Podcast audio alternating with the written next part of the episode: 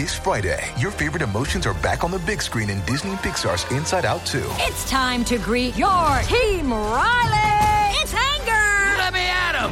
Fear. Safety checklist is complete. Disgust. Ew, ew. Sadness is in the house. Oh, no. Hello, I'm anxiety. I'm one of Riley's new emotions. Disney and Pixar's Inside Out 2. There's a part two? We're going! Rated PG. Parental guidance suggested. Only in theaters Friday. Get tickets now. Another day is here, and you're ready for it. What to wear? Check. Breakfast, lunch, and dinner? Check. Planning for what's next and how to save for it? That's where Bank of America can help. For your financial to-dos, Bank of America has experts ready to help get you closer to your goals. Get started at one of our local financial centers or 24-7 in our mobile banking app. Find a location near you at bankofamerica.com slash talk to us. What would you like the power to do? Mobile banking requires downloading the app and is only available for select devices. Message and data rates may apply. Bank of America and a member FDIC. When you need mealtime inspiration, it's worth shopping Kroger, where you'll find over 30,000 mouth-watering choices that excite your inner foodie. And no matter what tasty choice you make, you'll enjoy our everyday low prices, plus extra ways to save, like digital coupons worth over $600 each week. You can also save up to $1 off per gallon at the pump with fuel points. More savings and more inspiring flavors make shopping Kroger worth it every time. Kroger, fresh for everyone. Fuel restrictions apply.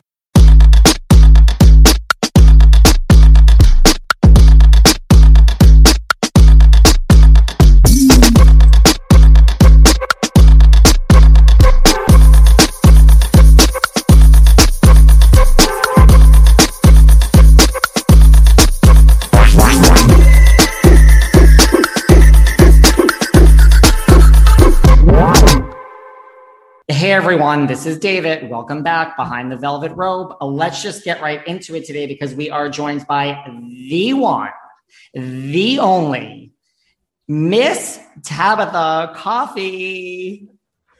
I need to come on more often. I love that introduction.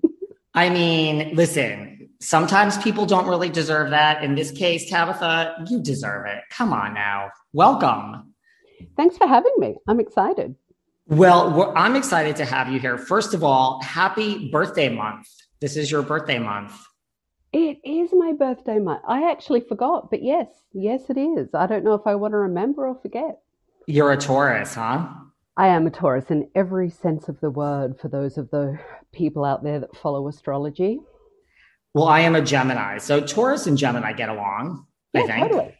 totally. I don't know about to date, but you know, just as friends, we, we can get along. I'm not sure we would date anyway I don't lots. think we would date either, but you know, it's an interesting concept. It's an interesting concept. There's a lot of reasons why. We'll get into all of that later. Now, I am in New York City. Are you across the river in New Jersey? I am. I'm in lovely Jersey. Are you in Ridgewood? Is that where you live? No, I don't. I live in Bergen County. My business was in Ridgewood. I actually live right across um, the river, right Now- there. now I can how- see you. You can see me. Now, how does a nice Australian girl who starts cutting hair at a young age? Listen, I love my Jersey. There's there's nothing I love more. I'm in Jersey all the time, but how do you end up in New Jersey? Uh, so the small version of the story is my I was living in London and my mum remarried and moved to New Jersey. And I was ready for a change. I had this dream that I was going to come to America and I was going to do Thelma and Louise, not drive off the cliff, but I was going to meet someone or meet some friends and drive cross country and do this whole like road trip across America and then probably end up maybe flying back to Australia. And it didn't work out like that. I ended up in New Jersey. I went to work because I couldn't make friends. You know, it was like where she lived, everyone was older and married or kids.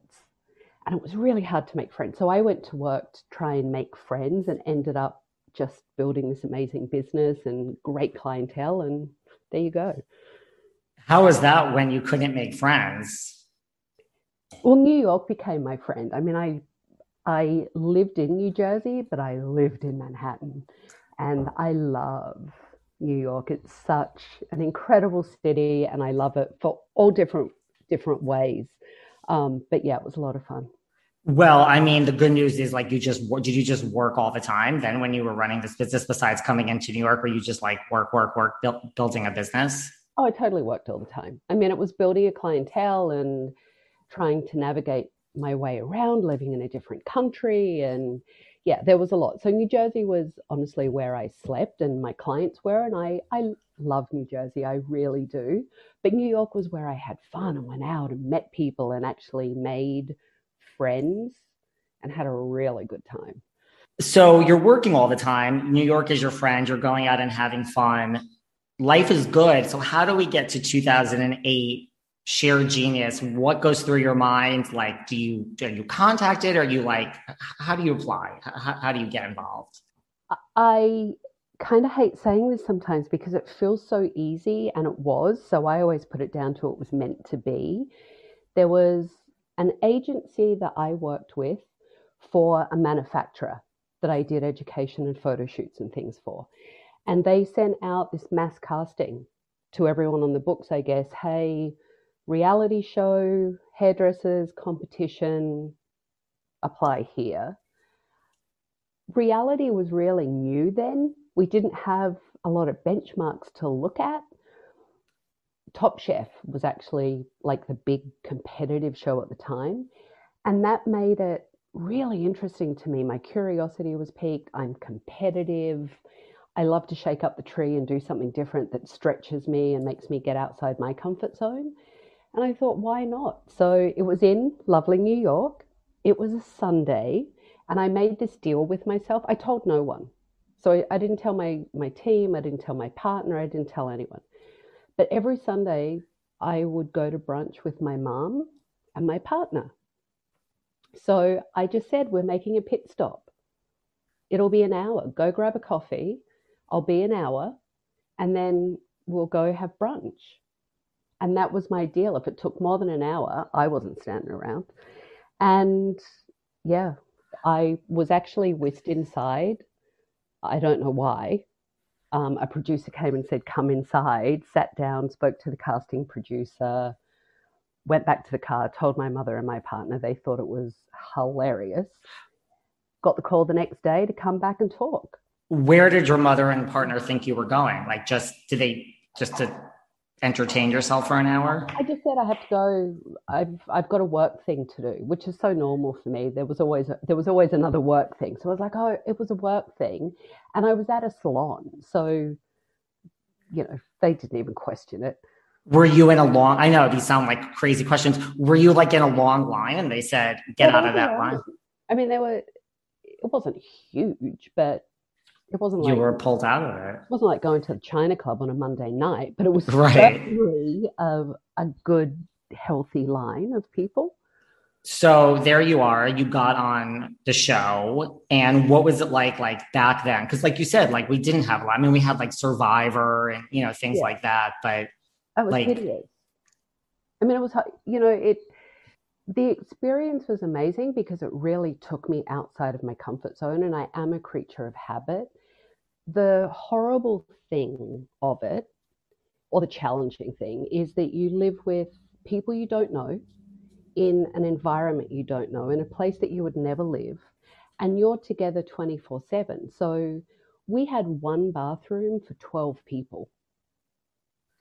They were bunk beds. They were like IKEA bunk beds that they put together, and it was three to a room. Like you live in this experience, especially yeah. if you're older, that you wouldn't want to live in. Yeah, totally. puts this whole nother level on it beyond the competition and the personalities and you're tired because you're filming all day like there's all these different layers to it right like in no other situation would you be living with all these people in a bunk bed that's ikea at a certain age no, and you can't do anything. So you have no cell phone, no computer, no outside communication. You're not allowed to call a friend and go, "Oh my god, this sucks." I, you know, I can't. Right. I want to come home. You're isolated. You're in a bubble. Well, it worked out pretty well. You came in third place. Oh no, I was eliminated. Didn't you come in third? No, I was eliminated. I won fan favorite. You, I, that's well, yes, you did. I, I was eliminated you were eliminated. I thought that you were eliminated third though from the end. Maybe not. I thought you went pretty far. Oh, I did. I went to like Yeah. the second or third episode. Yeah. Getting, which is fine because I essentially won. Listen, if, if someone asked me who won Sheer Genius the whole three seasons, I mean, I think the only name that, listen, Christian Siriano is who we talk about from Project Runway, and Tabitha Coffey is who we talk about from Sheer Genius. So, yes, you did win fan favorite. Now, I mean, were you shocked when you won fan favorite? I was totally gobsmacked. I had no idea. I mean, you know, the whole thing was just this wild ride and it was part of the experience. So it was actually my birthday when we filmed the get together and I won fan favorite. It was my birthday. And it was just a laugh. You know, it was again just kind of getting back with these people. It was all over. It was on TV. We were getting people's reactions. I didn't think I was going to win fan favorite. were you like, well, wait a second, I'm the one that just says whatever's on my mind, and I'm not actually overly polite to certain people. Like, how is it that I'm fan favorite? It was really interesting because people's reaction to me was visceral. People loved me or they hated me. It felt like there was no middle ground to it. And it was such a visceral reaction that I honestly didn't think I would win fan favorite because as much love and support I got, which was great, I got Yeah. a bunch of hate as well. Yes, yes, and yes. Well, I was one of the ones that loved you dearly. I mean, like, I'm a self respecting gay man. So, like, what is there not to love about an Australian woman who just says what is on her mind? So, for me, it was love. What is it like being around the icon that is Jaclyn Smith? It was fine. I mean, honestly, that. You didn't interact much. there was no interaction with her. You know, she she was Jaclyn Smith. She was a judge. She was on the judges panel. So there was really not a lot of interaction. I mean, I thought she was fabulous, but it's not like we had coffee and Yeah. you know like Just figure that ass. yeah. Charlie's Angels, you know. Were you always this outspoken ever since you were, I mean, speaking of winning fan favorite for your being out, like, were you this way as a child? And I think it's great. I'm kind of very similar, but, or did it just appear at some point? Is, is this what happened when you moved to New Jersey? No, this happened pre New Jersey. This is I can't blame New Jersey on being outspoken. Okay. Um, New Jersey actually toned me down, if you can believe that. I cannot believe that. it turned the volume down. Um, I've been pretty outspoken for a long time. I haven't had a problem with um, speaking up and standing up for myself and saying what's on my mind. Sometimes not always done in the most constructive way. When I was young, could have come across a little angry. Um, and that's okay. We grow as we get older. We learn. But yeah, I I'm outspoken. I love it. Well, then you returned to normal life, so to speak, after Sheer Genius, after winning fan favorite. And like you went back to your salon and just were like, okay, let's start working again. Then a year later, what happens? How does this? I mean, do you get a call from Andy Cohen? Like, how does Tabitha. Salon? You It did. wasn't even a year later, actually. I I mean in real world time. Yeah. A year later, I went back to work. Show just finished, I think, wrapped up. It was a couple of months later. And yes, I got a call from Bravo saying, Could you come into the office? And I thought, oh, they're calling me in and they're probably going to give a t shirt, like, thanks for playing, and rip up the contract. I don't know, right? I had no idea. So, yeah, I I was like, sure, I'll come in and meet with you. And sat down. Andy was actually there and sat down with one of the heads at Bravo and Andy. And they asked me if I'd be interested in doing a show. So, what is? I mean, what's one say to that? Are you just like, holy shit? I mean, you you could swear on here, by the way. Well, of course, one says yes. I mean, it took two seconds to say yes. And then the next question was, but because I didn't want, I didn't want my life disrupted. I didn't want my business disrupted or my team disrupted.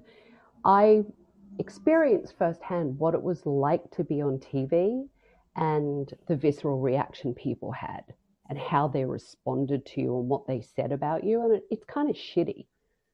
Yeah. So I didn't want my, especially my clients, to have cameras and things on them. And I didn't want my team to go through that either.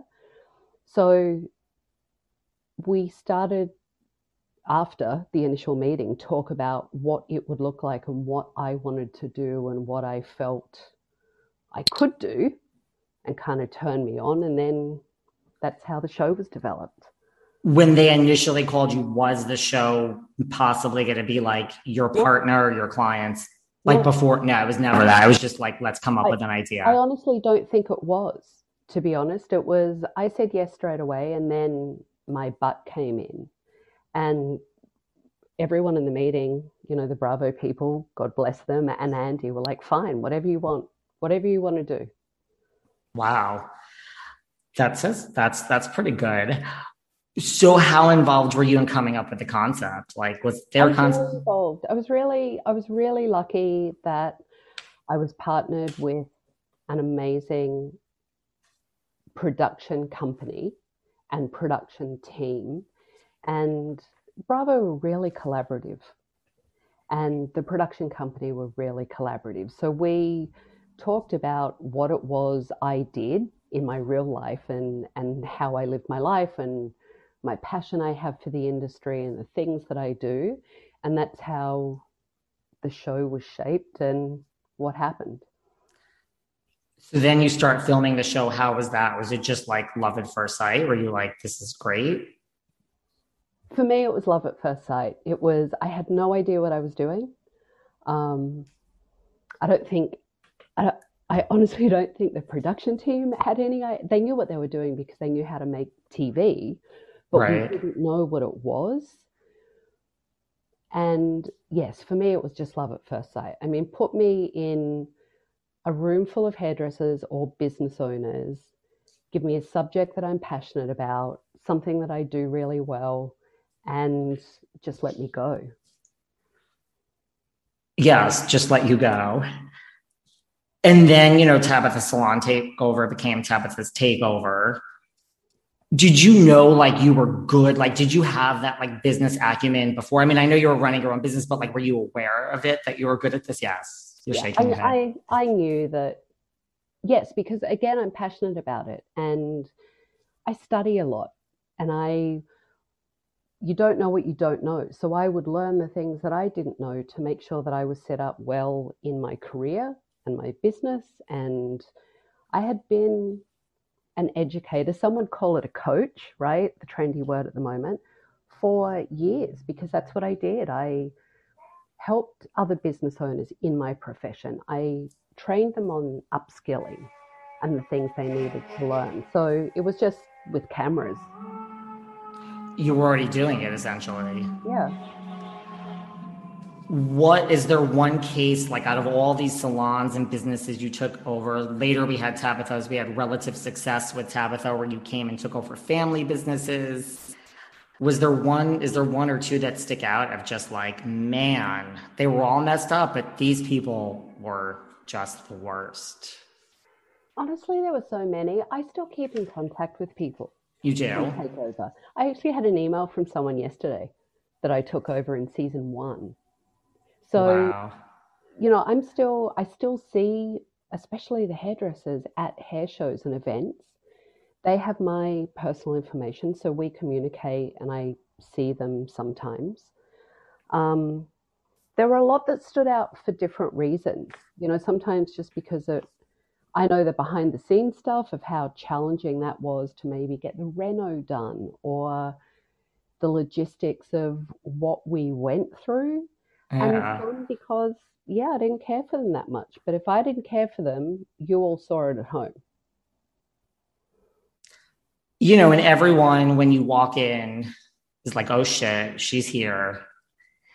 So how? I mean, not how real, because I mean, I understand how like reality. TV works, and like, they really were afraid of you. but I, and i i will not tell you how um, because it was genius, honestly, and it took us a minute to be able to keep that element of surprise and the production company that I worked with and the team of people around was so great at getting me in and out of places that I would be there sometimes and people didn't even know I was there. And I'm hard to hide, let's face it. So that element of surprise, I get that it's TV, but when I walked in and everyone was there, they really didn't know that I was coming until you see that look on their faces. It like right, like real time being shot, Real like time. holy shit, there you are. And sometimes you would go in like multiple times to the place and just be in disguise and they wouldn't know you were there. I'm not telling you anything. Well, I mean, the fact that it was in real time tells me something. That's like interesting. It was in real time. I mean, we we shot. It was a it was a beast to make the show because it was shot in real time and it wasn't it wasn't situational like you know some of the other shows you see now that you know a party's coming an event or you know this is going to happen. This was real shit that happened in real time and you just had to flow with it and move through it. And sometimes it was a nightmare. Sometimes it was television gold right? It you Yeah. just didn't quite know what you were getting and there was never even in the beginning just a situation where you're like, I don't know what to do. Like this is a hard one. You just you just knew how to solve it all. Um, no, there, I mean, no, there were those times, but we also showed it. It's one of the things that I really loved is we, you know, there were a couple of times that I walked out and I really walked out, and there were producers begging me to come back in, and I was being obstinate and saying, no, I'm not, I'm not going back in. I don't want to do this. Um, but it was yeah, it was. It was real time, and it's one of the things that I'm really proud of about the show. And I think the thing that people like about it when they watch it, you can tell. Yeah. Well, I mean, is there any other way that you know how to be as far as like, you know, because it was tough love, which I think is why No, I mean, I am who I am. So if you if you try and put me in a box, it's the worst thing you can do for me. Is trying to force me to do something that doesn't feel genuine or, or authentic to me. I'm not good with disingenuous. Well, that's what I think made the shows, all three of them, so great. Is just that you were you. You weren't like you didn't become a caricature of yourself.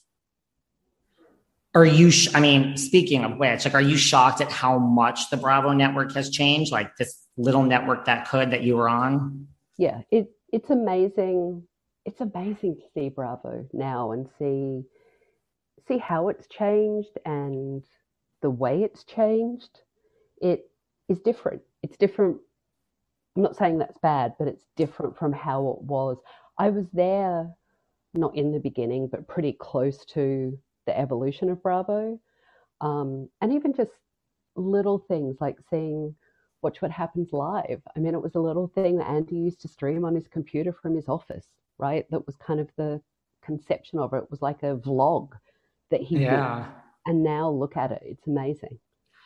What was it like? You know, like you said, like it was like you and like Jackie Warner, Patti Stanger, throwing a Vicki Gunvalson here and there, Rachel Zoe. I mean, these were Jeff Lewis. These were classic days. I mean, what was it like? Like, and who were the Bravo celebrities you were friends with? Um, it was amazing. Honestly, it really was. It was amazing. I loved it. And friends is a strong word. Okay, yes, like is. friends is a strong word because it kind of makes you think we again sit down and have coffee and shit, shit on the phone and do all that kind of stuff. So I didn't have a bad relationship with anyone, but I didn't see everyone all the time or communicate with them, partly because Bravo at that time, like all the people you mentioned, we were all standalone people Right. we didn't have we weren't housewives where we had a whole group of entourage and other people it was like Patti had Patti's show and I had my show and Jeff had hit, right? So Yeah. we filmed so much that when you weren't filming, you were in post production, but getting ready to go back into production again. So, and for me, I traveled all the time. I would leave home. So when I finished filming, all I wanted to do was come home and just come back to my partner and my dog and my house and my business and kind of recalibrate before I started again. And I think the difference was like it was like a docu series. Like you guys had legitimate Patti, you, Jeff, Rachel Zoe. Like you all had real, true businesses that were being run. hmm On the side, Yeah. sometimes. Like for me, mine was on the side because Right. I was really helping other people. So then, you know, you became this bona fide Bravo celebrity, three shows, shared genius. Like, so, I mean, you're in the public eye, you've written books, done nationwide speaking tours. So, like, how did the fame, like, what was, you know, how did that change you? Like, did it change you? Like, what was it like?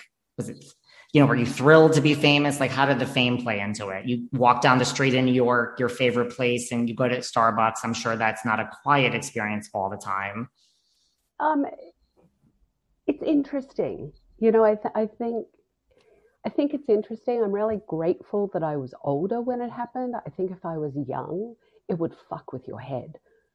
So I Yeah. see young celebrities or like real celebrities that are young and go, oh, yeah, I, I get why you are going down this path because people do know you because they've seen you, especially on reality TV. They feel like they know you, but th- so they feel like they have no boundaries.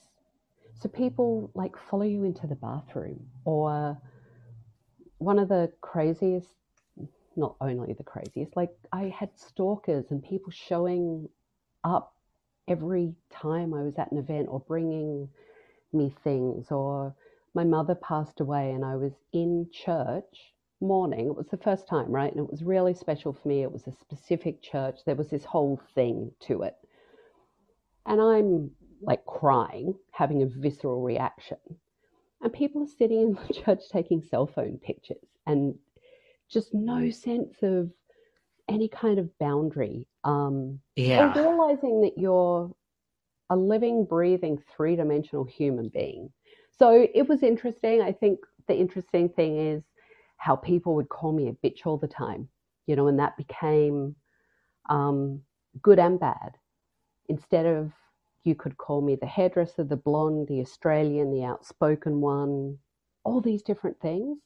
And it was always, you're that bitch from TV. Oh my God, you're that bitch on TV. And that was really interesting for me. People said that to you like in person. Yeah, Wow. yeah. Interesting. Do you have any like crazy fan stories? I mean, other than like, you know, we're just like you said, like one person follows you around to like every event, or like I had someone once told me that like one of their fans, some soap opera actor, that they bought him a dog, and he's like, it's a living dog. Like, I don't want a dog. I had someone that would show up. I was filming, and we were in another city. And, you know, once the word gets out, it's all quiet until I've essentially taken over a business. And then, you know, people start talking about it. Yeah. And this person found out the hotel where we were filming and kind of the times that we were coming and going and would be at the hotel every single day. Every day for three weeks. Just to say hi. Every day. Yeah. Yeah. Yeah. I mean, they would bake cookies and bring me gifts and every day for three weeks without missing a day. Interesting. Yeah. I, I don't understand. Like, do people think you're going to become friends? Like, I, tr- I tell people you're never, it doesn't work that way. Like, a fan does not become, a, just, it doesn't work that way. Seeking the truth never gets old. Introducing June's Journey, the free to play mobile game that will immerse you in a thrilling murder mystery. Join June Parker as she uncovers hidden objects and clues to solve her sister's death in a beautifully illustrated world set in the roaring 20s. With new chapters added every week, the excitement never ends. Download June's Journey now on your Android or iOS device or play on PC through Facebook Games. Do you ever ask yourself why are so many dogs suffering with health issues? Well, actress Katherine Heigl, who's helped save over 1,600 dogs through her foundation, says she's seeing more issues with dogs' joints, odors, and health than ever before. And after doing a ton of research, says there's one place we can look to support any dog's health, their food. So she decided to create something she could actually feel good about feeding her dogs, and it's called Superfood Complete. Superfood Complete is the only food I use for the dog in my life, Doherty. Why? Why? Because Doherty's health is so important to me. Doherty is so picky. The apple doesn't fall far from the tree, but he loves this dog food. What do I love best about Superfood Complete? The fact that it's made with over 30 of the healthiest ingredients on the planet. But don't take my word for it. Go to badlandsranch.com slash velvet in order right now to get 50% off your regular priced order with a 90 day money back guarantee. If you want your dog to experience all these incredible things, go to B-A-D-L-A-N-D-S ranch.com slash velvet today. It's sandal season, and that's something I used to wait all year for. But now with the new Croc style sandals, I embrace those feel good summer vibes all year long. And you can too. I love Crocs' new getaway sandals. With their new feel free technology, they're so light and soft, it feels like you don't have shoes on at all. It's like walking on clouds. They're Brooklyn sandals. They're so stylish and sophisticated. They have a classic style and a modern simplicity. And let's not forget their new Miami sandals. They're an elevated silhouette and they have a slight lift, which I love. So thanks to Crocs, these aren't just sandals for a single season. You can wear them year round. And that's what I love best about Crocs because being this comfortable transcends a single season or a single vacation or even a single moment. It's a mindset. Thank you, Crocs. And right now, you get 20% off your next purchase at crocs.com. Just use the code SANDALS20 at checkout. That's sandals20 at crocs.com for 20% off your purchase. Do you remember Tuesday, September 20th, 2016? Because we do. Because it's the day This Is Us premiered after more than 70 million of you watched our trailer and made our show go viral. I'm Mandy Moore. I am Chris Sullivan. And I'm Sterling Brown. We are your hosts of That Was Us, a rewatch podcast starting May 14th. Listen to our episodes wherever you get your podcasts, and you'll be able to watch our episodes on the That Was Us YouTube channel. Wait, I have another question. Is there something that interferes with your happiness or is preventing you from achieving your goals? For me, listen, I love being the host of the Behind the Velvet Rope podcast, but bringing you guys five shows a week, tracking down the top Bravo celebrities to bring you new creative content every day, that causes me stress. It causes me anxiety. I'm not even going to get into the lack of sleep or lack of a relationship. So I needed somewhere to turn. And for me, I turned to BetterHelp. I love BetterHelp because it's professional counseling right from the comfort of your own home. What they do is they match you with a licensed therapist who's a professional that fits your needs and the things that you want to talk about. So you may not have the same issues as I do. They also deal with LGBTQIA issues anger, grief, trauma. If you are having relationship issues, if you're in a relationship, good for you. I'm not. They really deal with everything, and everything you share is confidential. So I cannot stress how much, because of this job that I love so much, it has caused me some issues, and BetterHelp really is a lifesaver. Right now, if you guys also want to start living a happier life, as a listener, you get 10% off your first month by visiting betterhelp.com slash velvet rope. Join over 1 million people taking charge of their mental health. Again, that's betterhelp, H-E-L-P dot com slash velvet rope betterhelp h-e-l-p dot com slash velvet rope. And as a listener you guys get 10% off your first month. Try it. I promise you you are going to feel so much better once you talk to one of their licensed professional counselors. And listen so many people have been using betterhelp. They're actually li- recruiting additional counselors in all 50 states. Dm me let me know how it goes. This has been a lifesaver for me yeah, I don't know. I mean, I've I've had a lot of those experiences where yes, people show up, um, and sometimes people have found me in hotels and tracked me down, and my phone has rung in a hotel, and they're on the phone with me, which is really uncomfortable because if you're in a city like Manhattan, right, or Chicago, and someone has tracked down the hotel you're at, that's weird. It's a They little weird. hell of a lot of hotels to get to the one that you're in. That's a little weird. Yeah. What about because you live in New Jersey? You know, I have to ask the obvious question. You know, you do, do you know, you know, the Caroline Manzo, Teresa? Do you know any of our housewife friends? I've met them. So I, I mean, I know is a little stretch. Yeah. Um, I've met them all because I actually live less than 10 minutes away um, from Margaret. So I We see Margaret, Margaret. a lot actually, interestingly, because we shop at the same market and we're in the same, like, we live in the same area. So we go to the same grocery stores and things like that. So I see Margaret. She very graciously just sent me her new book, which was very sweet of her. Um, yeah, I mean, I I see them, but again, we're not friends. I, I know Margaret well. I could see you guys being friends. Margaret and I, I could see, I could see Margaret and I being friends. I Yeah. like she's she's funny and no bullshit and seems low drama from what I see.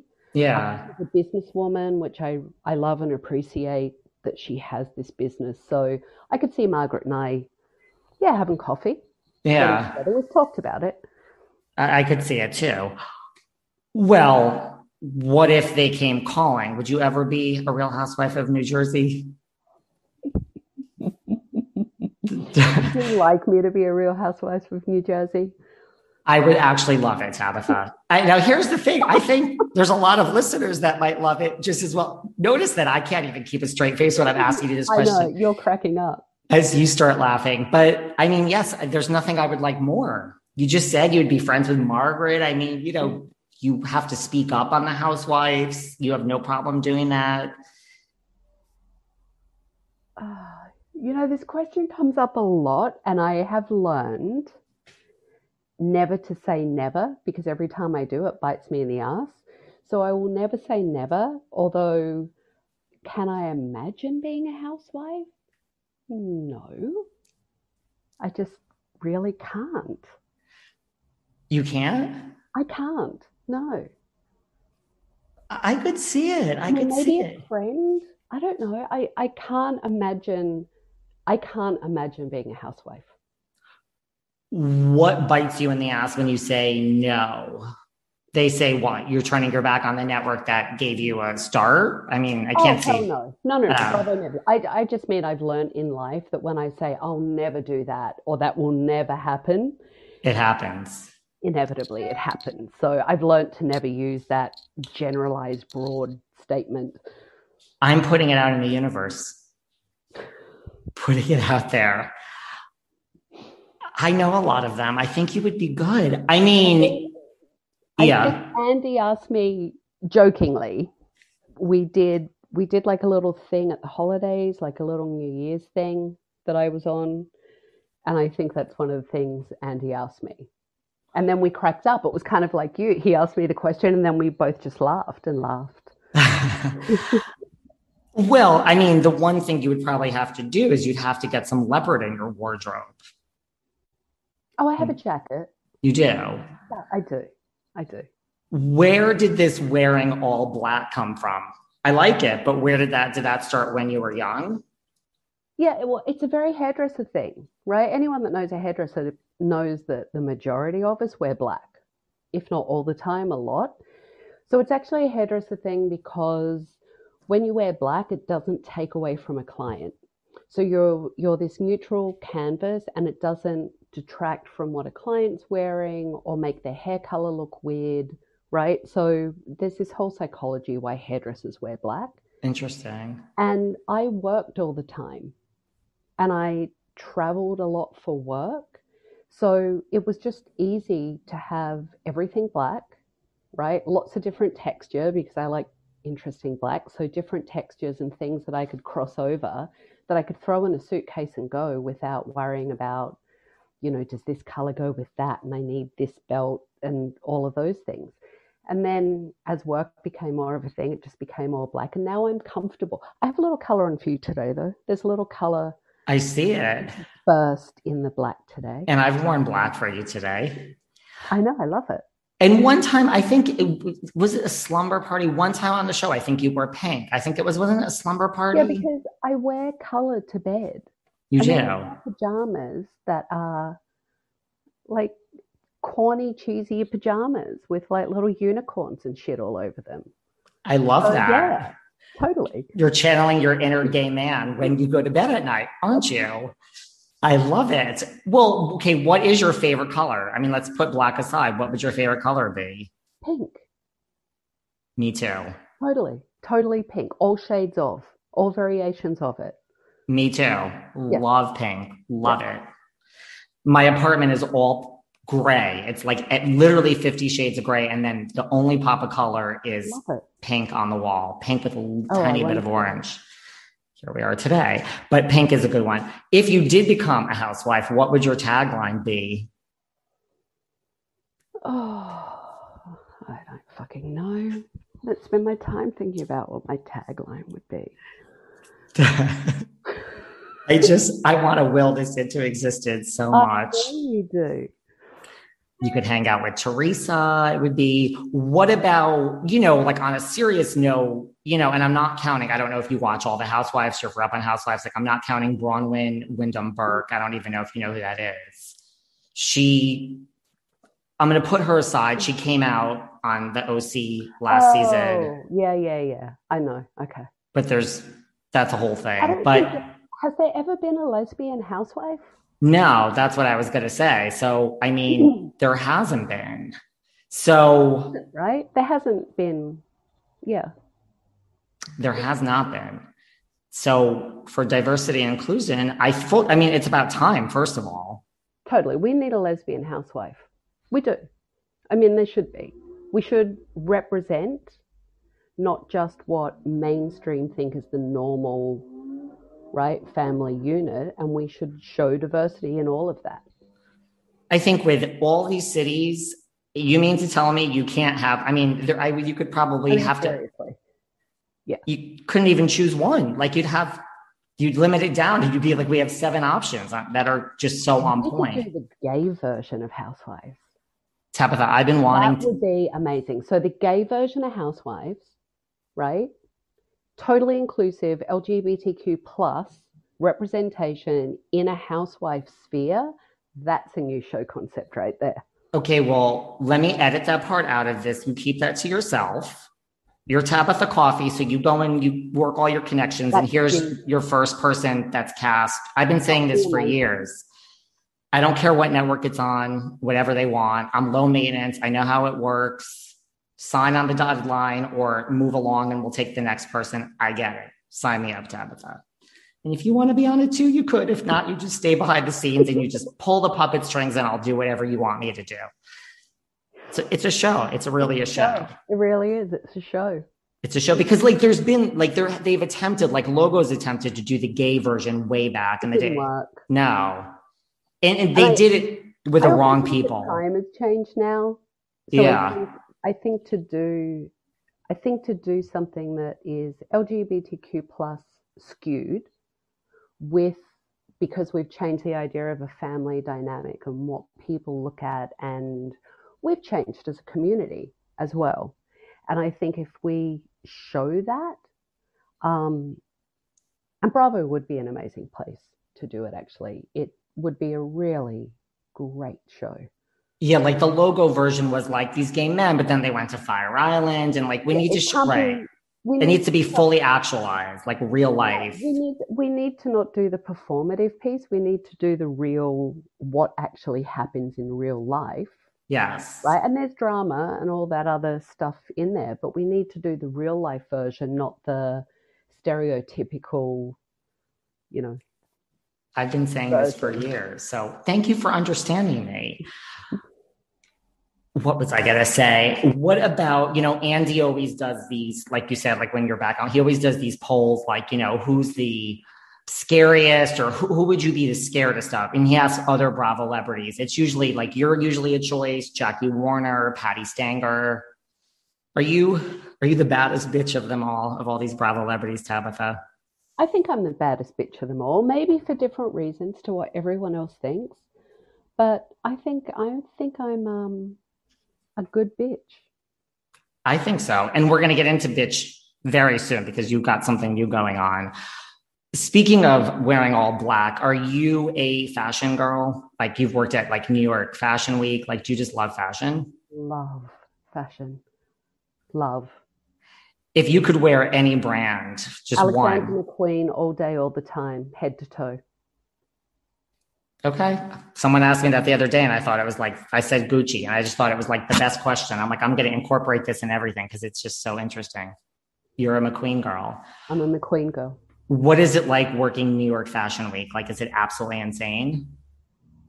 It's insane. It's it's high pressure, high stakes, um, exciting, adrenaline rush. It's all the things that it should be, and you're exhausted at the end of it, and it's totally worth every second. What about who do you think has like the best hair in Bravo? Like, who are some of your favorites from a hair point of view? It could be past or present. I have no idea. I don't pay any attention. I know that sounds awful. I when I see it and it's not good, I'm all about it. You could spot it. When it's not good, I'm all about why is it why did a producer let them sit in front of the camera like that? Or what is the team thinking? When it's great, I I don't pay as much attention. I swear to you, I think they go out of their way with the confessional looks to try to make these women look just bad. The hair. What about because like I know you were on like Watch What Happens with Lisa Rinna. Like, what about like a Rinna that has like when someone has like the same haircut forever? Do you like that? hello. I mean, look at me. People give me a hard time all the time. I feel like my hair changes. I know it always looks the same, but it's also the texture of my hair just is the same. It's varying shades of blonde. So sometimes it's, I was just pink though, but I saw sometimes it's a little, you know, more golden. Sometimes it's a little ashier. So it feels like it changes for me, but other people are always like, oh my God, why don't you change your hair? Right? Have to put the two cents worth in. Um, sometimes classic and iconic just works. Did we tell Marilyn Monroe to change her hair? No, we didn't. We left her alone, just let her be. I'm all for it, and I think yours with pink is a good thing. I like I, I it. enjoyed the pink, it was fun. I like it. Who cuts your hair? Well, pandemic, it's been Tabitha. I've been going, sitting in the styling chair of Tabitha Coffey, which has not been a good time at all. That's got to be um, hard. But I, I've been, listen, it's one of the great things about being in my industry. I know so many amazing and talented hairdressers. So You can just call them over to give just, you a cut. I just call. Sometimes we do house calls. Sometimes I go to the salon. It just depends on how I'm feeling. What about because you've met so many celebrities through your work? Like, who are like who's one or two like celebrities that were just so much nicer than you expected, and vice versa? Someone you just met where you're like, you are a totally nasty human being. Um, Joan Rivers, stand out for me. Like, stand out. She was so amazing and so gracious and so kind and probably not what everyone would think because she's so cutting and snarky in her humor. I loved meeting her. I'm so honored and grateful that I had that opportunity to meet her. That was amazing. Anjelica Huston was fantastic. Um, I didn't actually meet any shitty ones. I have to, well, I did, but I'm not going to say who they are.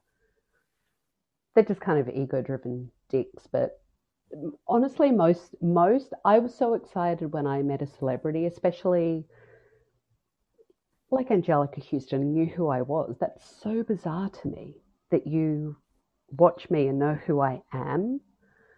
Um, and there are so many others that would be weird, like, oh my God, Lisa Kudrow knows knows me? That's weird. Did Joan Rivers know who you were? I've I've met her too. She's literally salt of the earth. Yeah, she did, and she was.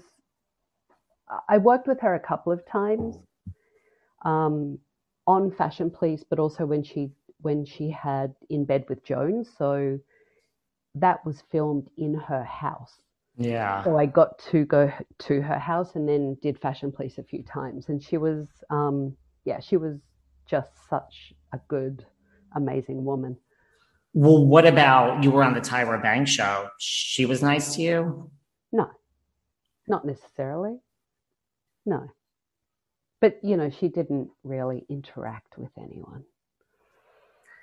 That's the rumor that that's yeah, the she didn't really she wasn't she wasn't a big interactor. Let's talk about well, I mean that's the re- let's that's her reputation. Let's talk about your new project, Bitch Camp. Tell me, I mean, I, I hear the word bitch camp and Tabitha Coffey, and I'm like, I'd like to be first in line. Like, I would like to be like at the I would love to have you. This is so. Tell me all about this. I'm really excited. And honestly, I've been working on this forever, probably my whole life, but really working on it for over a year um, to refine it and do the research and get all the pieces in place for it. But it's an interactive six week class. So it's blended learning. It's online. It's online learning with group sessions, with interactive workbooks and quizzes and social media. Um, there's a community feature, so it's really about getting to know each other, but supporting each other through it, which is really important to me as well. And then super hands on with me. I'll be there every step of the way with my camp counselors there as well. And it's for me, especially because I was called a bitch, not just because I was on TV. I mean, it's definitely something that I've been called a few times in my life. Um, but when I was on TV and people felt okay shouting through a grocery store, you're that bitch on TV, or oh my God, you're that bitch. It actually was really, um, I know everyone thinks I'm really tough, and I am, but it really hurt my feelings. And it really made me like take a stand back and, and look in the mirror and say, why am I feeling really self conscious? Is this what television's all about? Like, is this what happens when you're on TV that people just get to make these judgments and kind of do these things about you? And what I realized was that I was dealing with everyone else's expectation of me, not my own expectation, and not true to who I am as a person. And that's what calling a bitch or calling someone a bitch really does to them. It's not about the person they're saying it to, it's about them because you're not behaving the way they think you should behave or saying what they think you should say or doing what they think you should do. And as I've established, I hate being put in a box.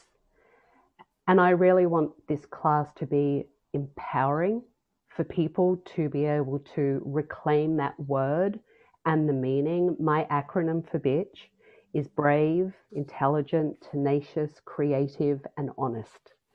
And that is, I think, what we all aspire to be. And to do that and show up and be really, really authentic.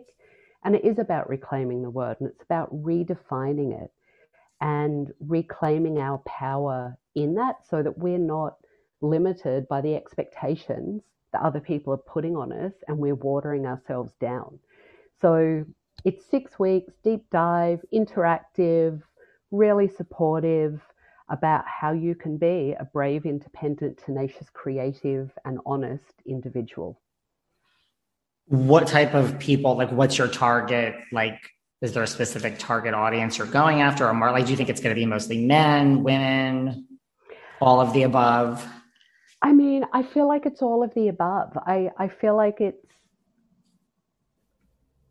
whatever we all need to take a look in the mirror right? Like all of us, at some point, sometimes, many, many times, we need to take a look in the mirror and get really honest about what we're doing and, and how we're showing up and are we achieving what we want. And I think we all need to be a little braver in life. And part of that bravery is looking at the things that are not working in your life and how can we rework it and refine it and redefine it. So anyone can come to Bitch Camp and get something from it if you want to do to do the work. So I'm really not targeting a specific demo. I'm targeting people that want to feel empowered and take charge of their life and own it and really step in to their authenticity. I mean, I think especially with COVID, like if you're not taking a look now and, and saying, you know, you know, yes, we're on social media and all this, but like if you're not living an authentic life behind the scenes, then I don't know what you are waiting for. Cause, right? This is like a wake up call of what we've been living in for the past almost yeah, two years. I, I've been. I've been working on Bitch Camp for a really long time and I've done live versions of Bitch Camp. Yeah. So I've wanted to expand it and give it a home, give it a virtual home where I, I can reach more people, but I wanted it to be in a really interactive way. And COVID helped me to really do a lot more research and, and find the right platform and get the support that I needed to make sure that this could happen. But I agree, if we're not anyone that isn't coming out of everything we've been through and, and taking a look at themselves and doing that mirror moment and reflecting and saying, okay, um, what isn't working? Where do I need to be unapologetically authentic and honest with myself and everyone else? How can I how can I live better quality and get real about it? Then you should be. Yeah. This experience, if it taught us nothing else, it's time it's time to find some joy in our life, but also that authenticity. Yeah. And get off that like wheel that we all get on. Yeah. Yes and yes. Is there a part of the business you like, you know, because look, you've done this, like you said, like you've done TED Talks, like you've traveled around and done speeches, you've written books, you are a reality TV star, you're a hair god. Like, is there something you like the best? you know you've given advice business advice to all these businesses. Like you know you once said i think teaching is one of the things you like. Like is there something you like the best out of all these things you do? I love which i guess this is teaching. I guess bitch camp is teaching as well. I love giving people the tools to open up their mind see their potential and what's possible for them and help them to feel empowered. I'm just, I'm so passionate about it, whether that was going into people's business and taking over and showing them a better way to do it and empowering them to then take the next step. Or Bitch Camp is everything for me. It is just to give people the tools to empower themselves and move forward and redefine their life and reclaim the meaning of that word, but also reclaim their power. That's what really lights me up. I just, I, I love sharing the knowledge I have, the skill I have, um, the learnings that I have, and the screw ups that I've had. I don't mind talking about that. I don't mind talking about the things that haven't worked and how I overcame those and changed those around to be able to move forward and to be stronger and to be more honest and authentic. What's something major that didn't work for you oh, on your journey in life? I mean, so many, so many things. There has been a lot of adversity that I don't always talk about um, because no one asked me, which is fine. But there has been, like every other human on the planet, there has been adversity that I've had to overcome to get me to where I am now. And I think we don't talk about that enough, especially from an empowered place, because people think, oh, it was just all easy. Oh, you just got on TV and it was easy. Or, you know, you just come out and it's easy, or you just do this and it's easy without realizing all the steps to get people there. And for someone that's feeling, I can't do it, or they just got lucky, or I don't have that talent, yes, you do. You have a different talent and you have a different strength and a different quality, but you can still empower yourself and get out of your own way and be a bitch in the best sense of the word. And I think that's a huge problem with social media too. Like you look at these lives and you're like, you think everyone's living and it, like you said, it's easy for everyone, whether they're on TV or not. And you're like, it's not. You're like, it doesn't work that way. Yeah. What about from a single, uh, considering I'm a single gay man, which I am, you've been with your partner for many, many years tell me tabitha what is this like what give me some advice over here girl i mean what is the secret to like a 25 year love story? I mean you know I, I i take responsibility. I mean i get it. I've had you know i've had many i have many coming to jesus moments. I'm not one of those like woe is me and i can't find no i mean it's it's it's on me basically. It's mostly on me but what's the secret? Compromise commitment um, it's work right? I think any anyone that's been in a relationship for a long time tells you that it's work. In the beginning when it which seems like a million years ago especially 25 years like when it's butterflies and you know you can't eat because you're so in love and all of that kind of stuff that fades. You're a podcast listener and this is a podcast ad. Reach great listeners like yourself with podcast advertising from Libsyn Ads. Choose from hundreds of top podcasts offering host endorsements, or run a reproduced ad like this one across thousands of shows to reach your target audience with Libsyn Ads. Go to libsynads.com now. That's L I B S Y N ads.com. And it turns into something else. So if you're constantly looking for that endorphin hit of butterflies, you're not going to get it all the time when you're five years in, or 10 years in, or 20 years in. You'll get it, but not as frequently. So you have to, I think it's, it's wanting to be a partner with someone or feeling aligned with that partnership. And for me, I've felt like it's important to grow together. You know, our lives are not the same today as when we first met for many different reasons. But you have to want to grow with that person and kind of grow in tandem, but also in, in your own separate ways so that you still are individuals, but you still want to be together. That makes sense. Well, you know, I'm just across the river. So if you see any cute jersey, listen, nothing wrong with it. Please do. Look, I mean, this, especially with bitch, bitch camp, you know, you're helping people once again. So from where I'm sitting, you know, you're taking over salons and businesses and helping people. Bitch camp is helping people Tabitha, I just think, you know, you are misunderstood. You know, I these people that, right? I like, am. I think I'm misunderstood. I think people just, you know, judge a book by the cover, all of those cliches that we use. I sometimes am misunderstood. I think people have gotten to know me, which is really helpful, and they see there are all these different sides to me.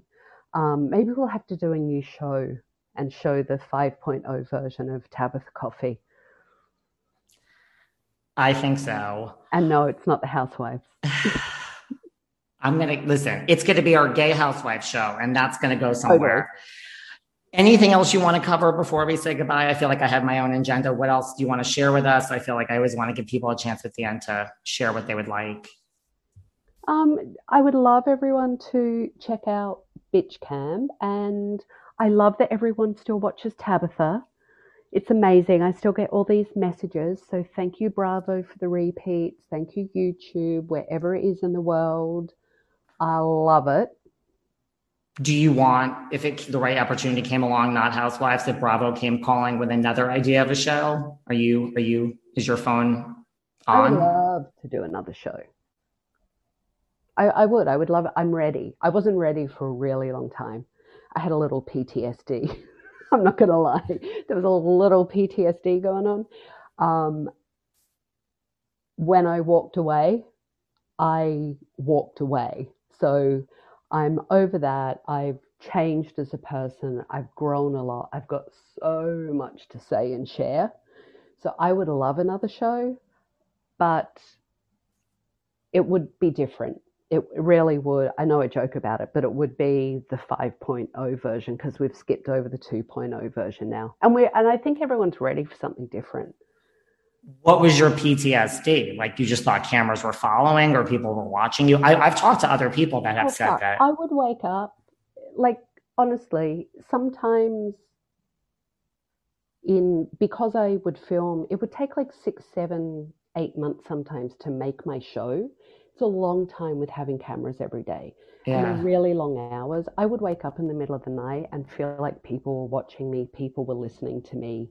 There was definitely some of that. And I also found for me that there was a lot. I was running a business, I was active in my hairdressing community, I was busy on Bravo, all really great things. But I also wasn't living life anymore. I stepped away from my relationship because I was on the road all the time. So I wasn't putting the time into my friendships and my family and my partner and all the things that I wanted to. And I just really needed to like step back and contain it again. Um, yeah. And I also didn't want to, I had changed as a person and I didn't want to become a caricature of myself. That was a really big thing for me. You know, like I, as I grew, I wanted things to grow, obviously when you're on TV sometimes everyone wants to keep you the same because it's comfortable and they know what you can do and why why change it if it works. So that's where the PTSD came, but I'm ready. Well, good for you for not wanting to become a caricature of yourself because I think most people do. And well, maybe bitch camp could be maybe that's your 5.0 version instead of taking over I mean, because bitch camp to me, instead of taking over salons, like you're taking over taking people. People. And that's yeah. What, and that's what I've been doing for the past seven years. I mean, with stepping away from TV, leaving, working actively on clients every day, um, I have all these other certifications that I have and modalities that I've learned and education that I've gone and I went back to school and I've done all these other things and that is really yes I want to help people run their business but if you don't run your life properly you're not going to run your business properly yeah you have to get your shit together in your life first and then you'll be better at your job and pursue your career and have greater relationships and do all of those things so Totally. Where can everyone find you online so they can register for this on Instagram or anywhere else? So, Bitch Camp is launching at the end of May. Camp opens in June, but you can follow me. So, Tabitha Coffey, Instagram, Facebook, my website, and I will direct you to Bitch Camp. I can't wait. You might just see me there. You might just see me there. I would love it. I'll send you an invite. Please do. You have been amazing. I really appreciate this. You're busy, got a lot going on, but you know, I interview a lot of people and sometimes I'm like, this one is personal. So thank you. I've really thank enjoyed you. talking to you. I promise if you go on the road with Bitch Camp or anything like that when the world opens, I'm not going to show up at every hotel you're at every day for three weeks or two weeks or just whatever. One or two, just here or there. I will wave to you from across the street. How's that, Tabitha? Keep in touch, really. You're amazing. So I really appreciate it. I will. Hopefully, you had a good time. I did. I had a great time. Okay. Thank you so much. Take care. Have a good day, and everyone will follow you. Okay. Bye. Bye. Thanks for listening to yet another episode of Behind the Velvet Rope. Because without you listeners, I would just be a crazy person with voices in my head. And if you like what you hear, subscribe, subscribe, subscribe on Apple Podcasts under Behind the Velvet Rope. And when you're done subscribing, feel free to leave a five star write up review because the write up reviews actually count. We read each and every one of them. We post the best ones, and the reviews really help our shows keep going. And we really appreciate everything you guys say, especially the positive ones. And if you want to find us online, we're at Behind Velvet Rope on Instagram. We are at David Yontef on Instagram. We're behind the Velvet Rope on Apple Podcasts. Or head on over to Patreon because you know what? There are just some things we can't talk about here. So for our bonus episodes, go to Patreon and type in Behind the Velvet Rope. And if you still aren't sick of me and you want more David, go to Cameo and book me on Cameo. And you can ask me anything there. I'll answer whatever you want. And I have a bargain basement price of $10. Thank you guys. See you soon.